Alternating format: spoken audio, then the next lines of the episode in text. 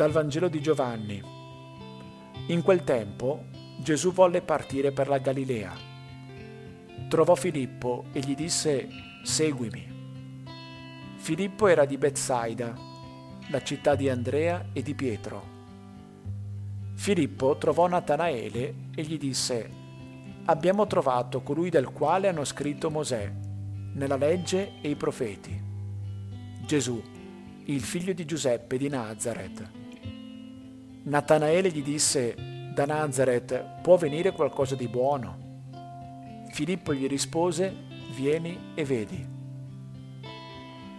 Gesù intanto, visto Natanaele che gli veniva incontro, disse di lui, ecco davvero un israelita in cui non c'è falsità. Natanaele gli domandò, come mi conosci? Gli rispose Gesù, prima che Filippo ti chiamasse, io ti ho visto quando eri sotto l'albero di fichi gli replicò Natanaele, Rabbi, tu sei figlio di Dio, tu sei il re di Israele. Gli rispose Gesù, perché ti ho detto che ti avevo visto sotto l'albero di fichi, tu credi? Vedrai cose più grandi di queste. Poi gli disse, in verità, in verità io vi dico, vedrete il cielo aperto e gli angeli di Dio salire e scendere sopra il figlio dell'uomo.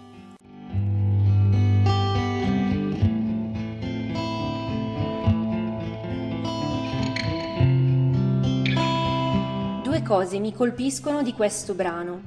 La prima è la voglia di Filippo di condividere con Natanaele, suo amico, la gioia di aver trovato Gesù.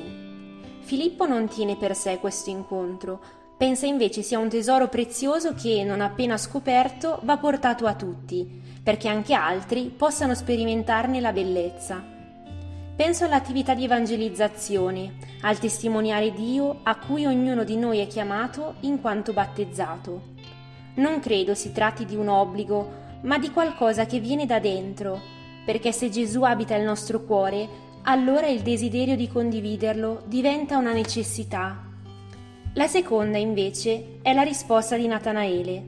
Da Nazareth può mai uscire qualcosa di buono?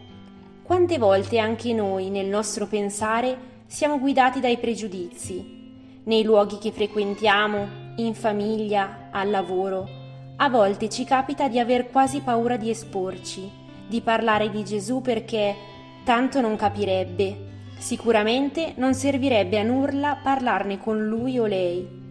Quel vieni e vedi di Filippo è allora forse rivolto anche a noi che già crediamo è un invito in primis a noi a fidarci di Gesù e del suo progetto, per essere suoi strumenti liberi da preconcetti verso gli altri da raggiungere.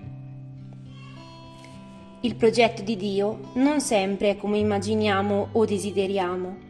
Oggi mi impegno a cercare di fidarmi di Lui, a non lasciarmi offuscare dai pregiudizi e ad essere testimone nei luoghi della mia quotidianità nei confronti di qualcuno su cui proprio non scommetterei.